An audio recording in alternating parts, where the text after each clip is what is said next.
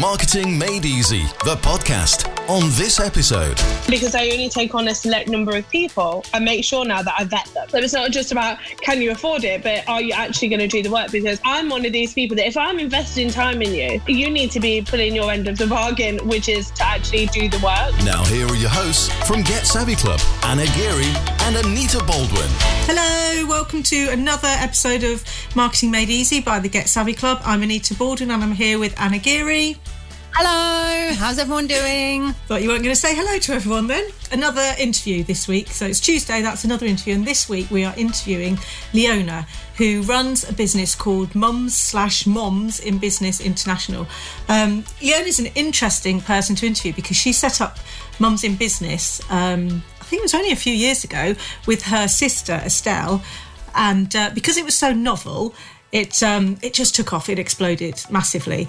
But then um, her and Estelle fell out really, really suddenly, and it all imploded. So it's an interesting story. And you know, how do you pick yourself up when that happens? How do you like make sure it doesn't happen? What do you do? What lessons do you learn? And I think actually it's only fair to say that, um, you know, we've obviously interviewed Leona, so it's only her side of it we've heard. Um, we don't really know the ins and outs. And we did ask Estelle um, if she wanted to do a podcast with us, but she hasn't. So, um, you know, obviously there's two sides to every story. Well, there's three sides to every story, aren't there? One person's view, the other person's view, and then probably what's happened in between. Um, but yeah, it's an interesting tale, and uh, Leona's gone on to do some interesting things. So let's get into it. If you're enjoying Marketing Made Easy, the podcast from Get Savvy Club, use your podcast app to rate, review, and subscribe. So I'm the founder of a company called Mums in Business International. We support female entrepreneurs around the world. In fact, we have a support system for women in over 160 countries at the moment, which is pretty awesome, um, and hundreds and hundreds of thousands of them, which is amazing.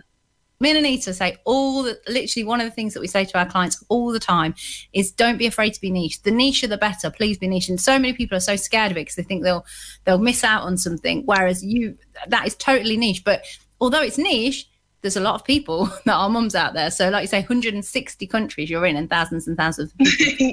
Was it strategic or did it just happen? Did it just evolve? Um, I think I think in the beginning it was mums have a specific set of needs um, that most other people don't understand and it's not that you don't understand if you don't have children but it's it is different and actually speaking from somebody who was brought up by a single dad i get that any type of parent has a, a set of needs that is different to people that don't have children. Um, so I knew being a mum of five that I wanted to support other mums. Um, and we do have lots of women within our communities that actually don't have children. So we're not exclusive to. But when you know when we've been working on our branding over the years, we've gone back to why we actually started, and that was to support mums in business. So it it's not exclusive to. However, we do that was our that was our core focus, and still is our core focus to this day. I've been to meetings where um, obviously there's loads of mums there, but then there's been like a handful of people that aren't mums, and they're not, they're not fazed or bothered about that. No, the majority of people don't. What we've tried to do over the years is working on branding that speaks to both mums and non-mums so that they feel included and actually i think there's you know we've changed the way we've we've named some of our groups recently and there was a little bit of confusion around that and some of our leaders actually don't have children or can't have children and so it was you know it was an open discussion between us and the leaders to help them understand why we changed the name to to mums um, but it was that is the core of our business. We we support mums in business and we provide child friendly networking events, which a lot of I mean, there are very, very few companies that actually hold child friendly networking events. And even those companies, they don't run them in the way that we do. We, you know, I previously built or co-created the fastest growing female networking company in the world. And that was predominantly down to the fact that we were child friendly because there are so many other incredible networking companies out there but they don't allow children. And you know if that's right for them that's right for them. But for us it was allowing women to understand that if they do have children they're welcome to bring them along. And most and most women don't actually. Most women don't you know before before covid and the pandemic most women didn't want to bring their children. They were at school or they left them with grandparents or whatever. But it's having that option, and I think having that option alleviated a lot of pressure for people. Um, and also those people that um, come along to it, even if they choose not to take their kids with them, they are perhaps mums so that they when people have got their two year old running around, they understand that because they've been through that themselves. So they're not like looking like, oh God, shut your kid up. They're thinking, right. I understand that. I remember that time. I'm glad I'm over it. But yeah, they remember and they, they appreciate that as well, which is quite nice. Yeah, they do. And I think when you're a mum, you look at other mums with sympathy. Yeah. you know, I used yeah. to, before I had kids, well, I did have children at 18, but before I had children, I was like, oh my God, kids in screaming in a supermarket, yeah. that's horrendous. Like, sort your kid out. And then I had children, I was like, I have so much sympathy it. for that parent, like I do, and I and now make sure that I give the mum that I see like a, a nod as if say, I it's okay. I understand. It's okay. I remember once I was like stressed out. My daughter was only like she was so small. She was she was in the in the pushchair thing, so she was obviously about like I don't know one and a half, two or something. And like I remember she she was moaning about something, and then I dropped a load of bags, and this old lady came up and she was, "Oh, you all right, darling?" She helped me with the bags, and she said, "You're doing a great job." And I like went to the car, and I was like, "Oh," like just cried, and like, I don't cry at things, and I was like, "What's what's wrong with me?" But I just thought because she was just so nice at that moment in time that you needed someone rather than you know people just bustle by you. She just stopped it and she just took the time to go, oh, you, are doing a great job. You're doing a great job. And, and like, that's what's needed. Yeah, like that's what's needed. And yeah. I've been to some of our events where you can see the mum is flustered. Like, mm. you know, you you can see they're struggling with whatever they're struggling with. Maybe the baby won't sit still, or the baby they've got a tiny baby that's crying. And actually, I've been to events where our leaders or our head leaders or you know Vicky my GM she's gone over and just relieved that mum and had the baby while the mum has a cup of tea or eats the cake. Vicky is great because it's it's the Vicky's ones that I've been been along to actually and I've seen her do that. The kids love her. So it's like actually just go along to the meeting and let Vicky babysit your kids for you. what's the structure of your business then? Can you talk about leaders and what have you and that you're in all these other countries. Um, so how have you achieved that? What well how do you kind of run it? Just one part of the business is our networking events. And obviously, I have my GM, which is Vicky, and she's been with me for maybe three years now, not in a GM capacity, but it, with other roles. And then we have heads of countries. So those those head leaders, they look after their leaders, and the leaders are the people that are actually on the floor running the events. And it works really very very well. We have a very good team culture, and everybody supports each other, and they're looked after very well. And well, I like to think so. Anyway, we have lots of fun. So there's just a couple of layers of management. I like to think of the company as a, a solar system so that you know it's kind of a it's not a managerial structure it's more of a kind of yes the core is probably me and then the outer ring is the the hq team and the leaders but it's it's more of a one level rather than I'm the big boss and everybody needs to be afraid when I come into a meeting. I mean, they probably do. They're probably like, oh God, Leona's in a meeting. What does she want? yeah. yeah. 2020 has been a very, very different year. How did you cope when um, we were all in lockdown and the actual physical? Because a great part of your business, I mean, I've spoken at some of your events as well. And, um, you know, I've done like guest speaking on LinkedIn and things like that for, for, the, for them. And so, how did you sort of transition from um, not having physical events anymore? How did that work? I bet you still aren't having physical events, are you? We are. So, we are in some of our countries okay. some of our countries have, have locked down. What was really interesting, I've just come back from the States I was in the UK. I was in the UK for five weeks doing a tour. Um, so I was doing, I had 30 something events in 30 days that I was going to. And I was still meeting hundreds of people on a daily basis. And when we heard of, you know, COVID and we were a bit, to be honest, I'm very, I'm a positive person. So I was like, I'm not even paying any attention. I'm cracking on. I actually was laughing at people. I was like, you are completely mad. Like, what the heck? So I just continued doing our events. And I actually had a house in Spain at the time, which is where my main base was. And I knew that I'd got to go back to Spain in maybe three weeks' time. So I was like, what, keeping an eye on the news, had lots of conversations with the core team. And very quickly, we decided to shift the events from face to face to online. And we, we actually, one of the first places we moved was Singapore. So Singapore moved online first because obviously COVID was very loud over there at this point. So it was a very quick decision. And we were actually the first networking company that we could find that moved their events online. And um, so we transitioned very, very quickly. And within four weeks, everything was online. I was back in Spain. And then I spent three months locked in my house. So lockdown in Spain was very uh, drastic. My children weren't allowed out for almost 14 weeks out of the house. It was interesting for them to meet because we just traveled America. They've been driving around America for three months, living the life of Riley, and then okay, so we're going back to Spain, but you got to be locked in the house for 13 14 weeks. And we didn't even have things like duvets. So we'd got we'd gone to a new house. We had no duvets. Everything was closed. We ended up sleeping with curtains for i don't know how many weeks. Lots of bonding was done over that time i have to say you know yeah, just, yeah right. You laugh or you cry don't you? It was a touch and go a lot of the time i have to say. Um, and then middle of lockdown i had a massive change in my circumstances. I parted uh, ways with my business partner and so I'd got COVID and this kind of this scenario of what do I do now? You know, what do I do with my following? What, how do I take this forward? How do I continue with my vision? And this wasn't planned, was it? It was something that happened very suddenly. Yeah, it was literally. I.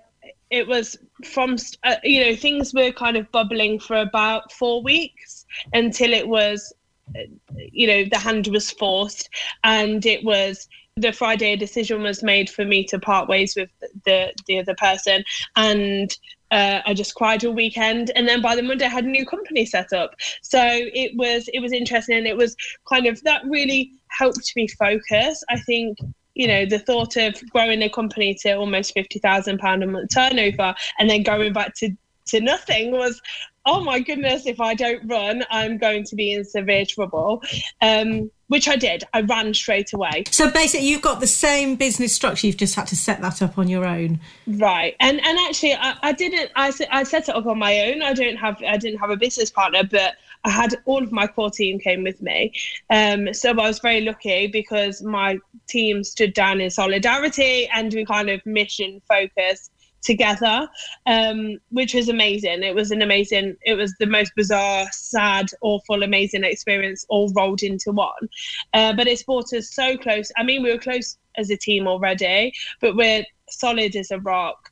Um, and it's been great to build a business on my terms. And actually, I never thought I'd say that. I was like all guns in with my other business, and you know, I wouldn't if I hadn't had the situation happen, I would never have left. It was not an option. It was not something that I'd ever thought about or ever even wanted to consider. But actually, it's been the best thing that ever happened to me, um, or that's happened to me in a long time. And I'm really grateful for that situation. It's taught me a lot of lessons. It's funny, isn't it, how often something that is devastating turns out to be okay in the end. It really has been amazing. So the the opportunities that have come my way since have been exponential. So I'm I feel very very blessed. So you're in South Carolina now. Is the plan to try and stay in the states for longer, or well, you can't. So I can't because I'm here on an ESTA at the moment. But there are there are conversations in play at the moment with you know legal teams and all kinds of people about what the future holds. Me and my husband have had extensive conversations for a while and recently about where we want to be uh, you know globally. And it's been it's not a secret that i love the states. And i think there's a lot of work to do here. So we're very established in the uk we have a great following and a great support structure in the uk um, however i feel that there is huge need here in the states to create infrastructure. I'm also on the executive board for a, a non-profit called Hopeful Handbags, um, and there will be lots of things that are folding into each other with between MIB International and Hopeful Handbags, so that we can, you know, Hopeful Handbags support survivors of domestic abuse and child and sex trafficking. So there's lots of things that we're doing combined to support those women going forward. I mean, they do support men, of course, absolutely, but the, the majority, unfortunately, the majority of people that they do support are women. Kids don't get taught about trafficking and things like that, you know, at school. Because my daughter had, she's 13, well, no, 14 now, and she didn't really know what that was. And I was like, because, um, of course there is a place to talk about history and what's ha- gone on before but i was like things bad things happen now like and it's, it's almost like it's uh, not we're not addressing that right now so to be involved in a charity that talks about that. It's brilliant. So um, here in the states, it's a it's a bit different. I think because the child trafficking is so rife here mm-hmm. that they are educating children oh, more oh, in in a school setting than they are in the UK. Um, but again it's it's education isn't it it's education's everything and i just don't i don't think we talk about those things enough and what i want to do is use our our connections and our numbers. We've got lots of followers to be able to educate people on, on, not just how to grow your social media following but actually the stuff that is really really important like life and you know domestic abuse and you know how to how to get out of sticky situations rather than just the surface stuff which of course is important. But for me it's i feel like the the business is going to take a little bit of a different um, a different direction than the direction that we were going in, and that was teaching social media, um, which of course is important. People need to grow their businesses, but for me, life is more than just growing your Facebook numbers. And also, if you've got like um, all these women in one place as well that are going to these meetings, and obviously it's not, you say it's that like 160 countries and it's thousands. It's important for people that are listening to understand that, you know, you may, it's not like you going along to these huge functions or whatever. When you go to your local meeting, it's it's local, it's with people that are close by to you. Mm-hmm. It's not going to have that overwhelmingly thousands and thousands of people. May right. have like 10, 15 people there. But so if you can have that sort of thread going through about, domestic violence, you know, like that actually you support and you've got your back there, they may, that's the kind of place that they may go and actually open up to someone there and then. I learn- mean, it happens all the time. We've had women that are suicidal and women that are in crazy relationships and women that are going through all kinds of things. So it's become more than just a networking event. Women aren't just there to grow their businesses, they're there to grow connection and relationships too, mm-hmm. which is really important for me because I believe that businesses are grow are built through relationships. Gone are the days where we just like you know throw your business card into a pot and hope for the best. How many handbags have you got that are full of business cards when you've been to events and you don't you don't connect to those Too people, many. or mm. you go and search them on social media. Like I, as soon as I get a business card, search them on social media, I throw the business card in the connect, in the recycling. Yeah. yeah, yeah, just connect because that, and that's the way the world is moving. So for me, you know the, the meetings are more than just a card slinging exercise. They're actually encouraging deeper level of connection. So you say that the networking side is just one side of the business. What else do you have going on that you're working on? So i we have courses. We've got a membership that's coming up. We have i obviously have some one-to-one clients that i have for mentoring. I don't i don't class myself as a coach. Um, i deliberately avoided that conversation and that title. However I was asked more and more and more to to work with people on a one to one basis, and I only I only work with a few people at a time, just because my main priority is the business on a on a large scale is to help women on a larger scale and I don't want to deviate away from that. So I mentor a few people at a time, um, although I'm probably oversubscribed at the moment. Everyone seems to come at me all in one go.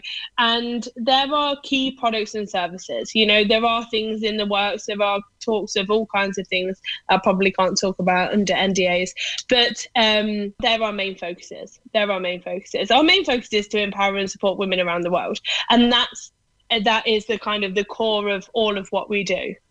Yeah, and it's it's nice when you can be so clear on what it is that you do. And like you say, if the opportunities to come for other things come along, like the one-to-one sessions and things. When you do one-to-ones, you almost like spreading yourself too thick. Like you say, you have to have a limit, don't you? There's only so many people you can help. But if you've got that bigger, it's also intense, isn't it, for both parties? You get drained. People aren't coming to you when there's something good going on. Typically, they're coming to you when you need to fix something. So it's like you know that energy of needing to fix things is mm. is difficult. And actually, you know, I spoke recently about I'm putting my prices up, and I'm putting my prices up because I haven't put them up in two years. I need to reflect what my experience is, and actually, it, I know that I charge way under what I should be charging. So it's you're not only in your mind as well when you have one-to-one clients. Not only are you thinking about your business, all of a sudden then in your mind is all their businesses as well. Oh, so all the time. a whole series of all different problems. They're not just just yours. There are other other ones that are knocking around there. So there's only so much space in there that you can that you can have. And like you say, if you care, like, and you only should be doing it if you care. So if you do care, then it, it does suck a lot of energy and time and and uh, you know time that's not about the time that you're on the call, but all the all the all the other times. We were speaking to um, like our new business mentor that had this idea of doing um, a bit more on the one-to-one side, and me and Anita were talking and going, I don't know because because of this reason, because of the um, the, just the thinking time that becomes between even if you did a mastermind say and it's only going to be i don't know every month or something it's, it's the thinking time between because you don't they're not just like you're not just there in that two hour session and then they're dead to you until the next one because you no you have to plan you have to notice what they're doing on social media as well and be like oh what, what you put that post up there for? or um or next time don't put posts like that change this to this or have you thought about that? You, you're constantly thinking about them. So yeah it's, it's mm-hmm. for your own sanity i think when you and also yeah like you say if you put the, the prices up then the people that you are going to be working with will work that's that's the big it's not about you getting more money it's about those people investing that money so that they will do the work. If you've if you've paid to make and it's not really that much money you they won't bother. turn up. But if you've paid a lot of money you, you need this thing to work or you really, really although i have had clients that are, they're so funny like you they pay all this money and then they don't like they're not doing the work. I'm like why would you do it? I mean, not for a long time actually, because I'm quite straight with my clients, and because I only take on a select number of people, I make sure now that I vet them. Yeah. So it's not just about can you afford it, but are you actually going to do the work? Because yeah. I'm one of these people that if I'm investing time in you, then I, you need to be like pulling your end of the bargain, which is to actually do the work. There's nothing like you know getting great results. It makes everybody feel great, and but as a mentor, you can't physically go and do the work for them. So if they're not doing it either, the results aren't coming, and you're like oh, frustrated. So yeah, I mean, we constantly say to people actually, um, most of our clients, in fact, without exception, all of our clients I think we've worked with, we've said you need to put your prices up because um, so many people undervalue what they do. And then the people that buy from them don't value it as much as they should. You don't get the great results, they don't put the work in, and it just spirals down instead of spiraling up. So actually, charging more is better all round, isn't it? You can do less work, put more effort into it, earn the same amount of money, um, help the person. It's just, a win-win for everyone, isn't it? Before you did all this, you um, worked in like you were an actor, weren't you? So you did various different um, because my background's in performing arts. I didn't obviously I've seen some of the things that you've done, not done as much as that. But what did was it a conscious decision? Was it because of the kids that you needed to move away from that, or or are you still going to be doing the acting as well? You still got eyes. So always like I'm like a performer at heart. I am. You can't. It's like something that you either are or you're not. But I owned a stage school and I was a singing teacher for quite a long time, and I did television on and off for about eight years. Um, television pay was going down. Hours were going up. Uh, quite regularly we'd be, you know, it's a 14 hour day shooting. Um, and it's pretty intense. It's cold. It's like not glamorous in any way, shape, glamorous, What kind of things were you in, Leona? I did all sorts. So I did Doctor Who, Publicum, Trollied, uh, did Casualty on and off. Me and the kids of power watch Doctor Who. Right? Never, I never watched it for years and whatever. And then we then we power watched it all, and now we have this thing like we want to get into Doctor Who. We want to have a bit part in Doctor Who. So which, which Doctor Who are you in? I couldn't even tell you. So it was when Matt Smith was the Doctor. Okay. And um, I James Corden was in it. So I what were you like? A like a monster alien or? Can't even remember. Probably I was. Uh, we we we shot in a a retail store in the middle of Cardiff. I've, I, I literally yeah. see the thing is for me, television is a job. So I would just do the job. I turn up, and it was something not that exciting. I remember. I all I remember is I met I met Matt Smith a lot of times actually because we shared the same canteen. So when I would work for Casualty, we shared the same canteen as uh, Doctor oh, Who, and actually we shared the same canteen as all kinds of funky programs. So you would get into a canteen at lunchtime, and there'd be Matt Smith sat with like Dixie from Casualty, sat with some, you know, an Oscar-winning director who sat with. I mean, it was just it was really interesting to watch, and actually television taught me the power of networking. Like to sit back and go, understand how people network to grow their acting career was huge. Honestly, if I could have saved my three and a half years that I did between going to college and drama school and just gone straight into acting, I should have done because it wasn't I mean, the technical stuff really doesn't come into play, especially with television. And once you understand that you've got to you've got to behave in a certain way, actually, I mean, it was. Let me just tell my children to quiet. Hang on. she is now, by the way, everyone listed and muted us, so she's probably shouting at them. She's muted a microphone. to go and tell them. It's annoying when you say to your kids, "I'm just going to do this," and then they still just come in. You're like, "Well." That's funny how you muted how you muted that. Then. Guys, I mean, do you know what we we go we go live in our membership, and I say to the kids, I go, I'm going to be on this live for an hour, so just be, you know calm it down for an hour or whatever, and then I just start setting up, and then they're like running up and down the stairs, and I'm like. What's wrong with you? Why can't you understand that? I've just said I just need one hour. That's all. to be fair, on a Monday, he's like I start work really early and it's like back to back to back training. So he's at this point, he's like, Mum, you've done three and a half hours. Like I've been quiet. Like what more do you want me to Yeah, do? fair enough, I guess. So what? How, So, what, yeah. what? So yeah. So uh, television. Uh, you, you're not got. You're not looking to go back then anytime soon. I wouldn't discount it. And actually, it's something that I would like to pursue over the next few years. There's lots of conversation around documentaries and some good stuff. I would like to direct actually. So I would be interested in taking a more production role and doing some some directing. So I actually did ask one of my when I was in Spain, um, I asked them, I said, What are you filming? Because I want to come and do some like shadowing of your direction.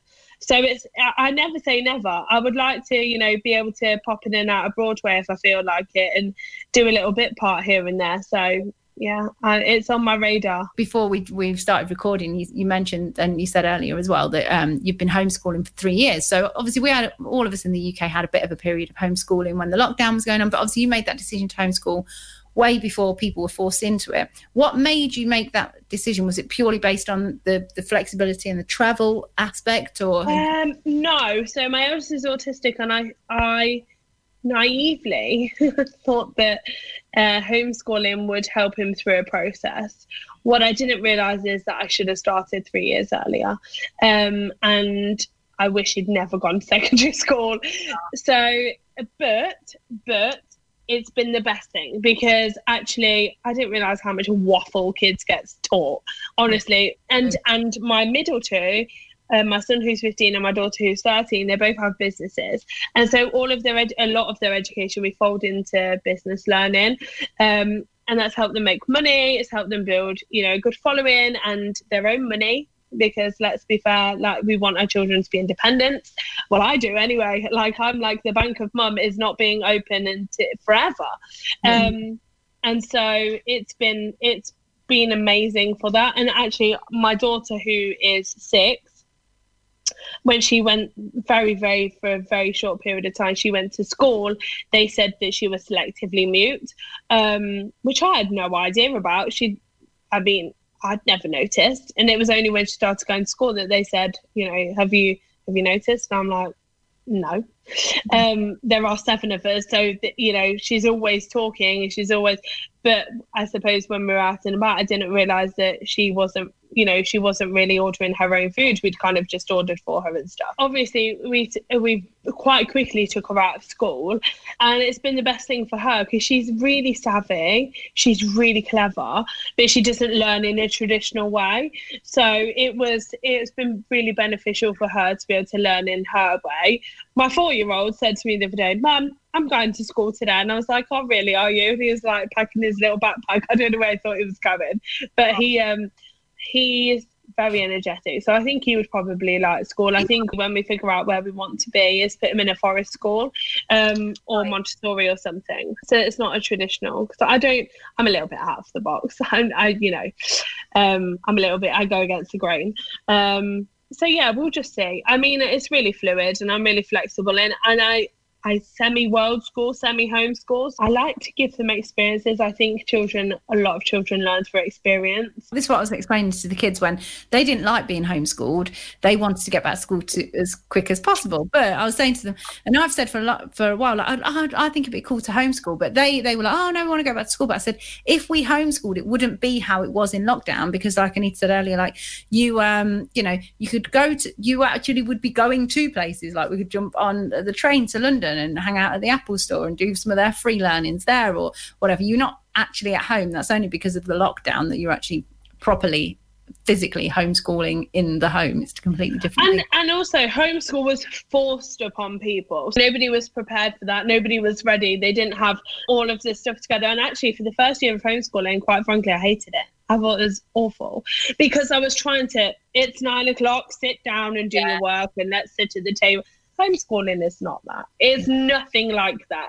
So it's, it's, actually it's very very different to what people think it's supposed to be and actually if you ask most homeschooling parents they'll tell you it's nothing like you guys did in in lockdown, which is why there was on our fridge even now. Still, we've got the um like the uh, timetable that my daughter wrote up for us and put it on on the fridge of what our homeschooling day is going to look like, and it's so funny because it, it not. I don't think I think probably day one looked like that. The hardest bit is trying to stick to your timetable. If you once you chuck that in the bin, then it's it's way easier. Yeah, I mean that timetable it, it quickly comes and goes. In fact, I I um my children are uh, doing a few classes with something called Outschool, which I don't know whether it's US based um, but there are children enrolled from all over the world. And, and my daughter's got like a special effects makeup course for the next four nights. And my son's doing a finance course tomorrow. It's really cool. It's super affordable. And they get to interact with kids from all around the world. They're like on a Zoom. It's it's really interactive. And I was like, actually, and I can interact with the parents. So for me, I was like, great, because I can network with people all around the world, probably like minded because their children are homeschooled too.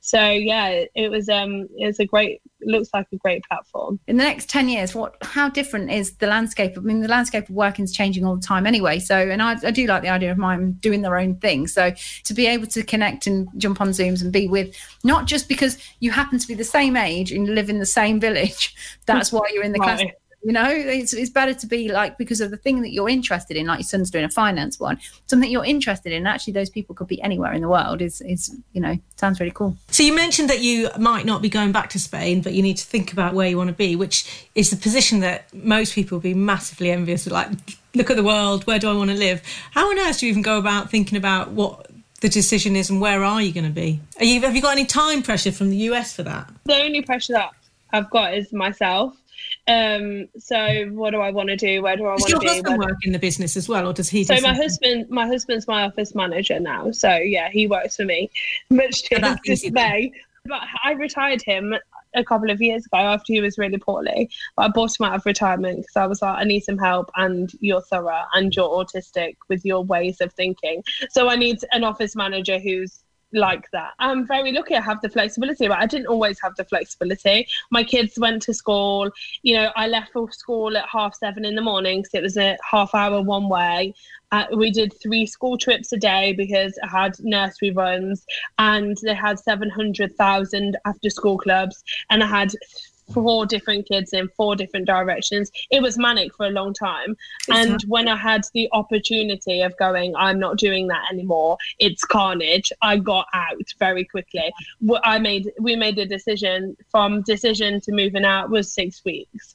Um, and it was like, oh, yeah, I'm done being living by a timetable. And actually we weren't seeing each other. We were just running around like a bunch of headless chickens, you know, ticking boxes of, yes, yeah, so you want to be a rugby player, right? You go to rugby and this, and you do this, and you do this, and do this. And it was like, nobody was enjoying anything because it was so rigorous and routine that it was like suffocating. Um, and actually, they've loved living a very transient lifestyle where everything's a more relaxed and I think they've learned more as well. They've learned they've learned a lot about the world and experiences and people and places and you know, we spent two weeks in the Dominican Republic recently, and it was a massive eye opener for them because of the poverty there's huge. So we did um we did a day trip one day where we went to the butchers. I mean, it was disgusting, but it was like it was really interesting for them to see the way that people prefer, prepare food and how they literally will eat everything from an animal because they're oh, so yeah. poor. And you know they don't have there's flies all over it and there's no cleanliness whatsoever. And you know in the UK we're all worried about our masks, and they're walking around with no masks, flies all over their dinner, um, kids starving on the streets. I mean, it was just it was polar opposite for them. And actually, they're both of my eldest who were like, wow, this is out of this world. So it wasn't just, we're going to the Dominican and we're staying in a really nice hotel. Let's just sit there for two weeks. It was, this is education for you. And you really need to understand, you know, a little bit about the world. And they saw slums and all kinds of things. It was, it was both awful and amazing at the same time. Reading that in a book is not the same, is it? You can because you're detached. You're like, yeah, okay, I get, get that people are poorer than us, and you don't you don't really connect. No, and I I think I am quite well educated. My dad brought me up to be well rounded, um, but honestly, I went there and I was like, how can people sit in this four star hotel and do nothing? Like I was sneaking food to feed the staff because the staff weren't allowed to eat there. I mean, it's all inclusive. I'm like, how greedy are these people? Um, and like a plate of chicken wings would make them really happy. You think, Jesus, I yeah, an all-inclusive hotel. If you don't like something, you just leave it, don't you? Or yeah. it's you go, you trying different food and you're gorging on things, and it just made me look at things so differently. I couldn't overindulge. I couldn't like waste any food. I food that goes to waste. You think, yeah. why wouldn't you just feed the staff? but they're not yeah. allowed to. And they were like, please don't help, don't get me caught. And I was like, I won't get caught, like I'm a stealth ninja. Yeah. Um, so I was like piling up these plates. They were so excited. This woman was like taking them home to feed her kids, and they lived in this little shack with two rooms, and and her kids and her slept in one bed, and they found a snake in the bed not that long ago. And I'm like, what the heck? Like, this is crazy. Their normal average wage is like £250 a month. And that's like a decent wage. And I'm like, wow, that's, I mean, just the, it was, it was, it was, it was crazy. And I urge anybody to go to somewhere that is not wealthy to experience that because it does make you see the world in a very different light. I'm very driven. I'm numbers driven. I like to make money. I like to scale things. I like to see that money coming into the bank. But I also know that there's a reason behind why I want to make as much money as possible, and that's to create huge impact for people around the world because you know the the world is full of a lot of greedy people. Yeah. I love greedy people. And there's nothing wrong with treating yourself. I'm all up for a designer handbag and oh, nice yeah.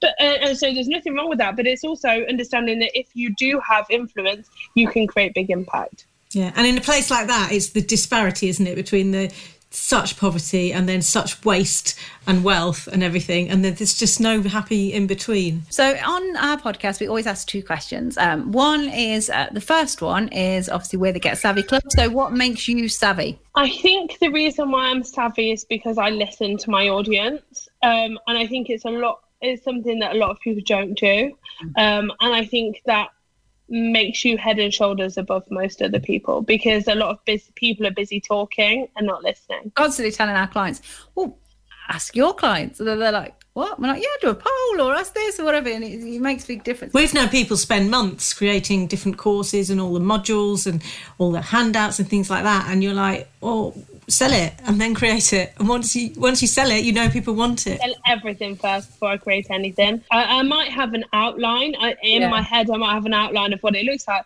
And actually, I, I I will often create on the go. So I might have an outline and I created a structure and the content, and then halfway through, I'm like, do you know what? The audience needs something that's slightly different So we'll tailor it as I'm going along. And the key principles will still be the same. However, the way in which I'm delivering or the, the content within it might need to change because actually it's not right for that audience. And I'm listening to the feedback along the way. People don't realize that that's the probably the best way to go about things. Yeah, I've got yeah. I've got a client who's spent a hundred thousand pounds on her on her coaching and um, and and getting qualified. She's amazing. She's probably one of the best coaches in Europe. She's incredible at what she does. But she's created something that she hasn't sold. And I'm like, we've got to flip the switch here. We've got to sell things and then create them so that you're you're making money. Because at the end of the day, if you're a business, you need to make money. Yep. You're not in business if you're not making money. The other question that we ask is um, for you to recommend a book. So it can be a business book, marketing book, or personal development book of your choice. One that I recommend. recommend Slight Edge. I think it's by Jeff Olson. What's that one about? It talks about incremental steps. And and actually it's not just your big leaps it's your is it the things you do habitually that that actually lead to you either being on the success curve the success curve or the failure curve.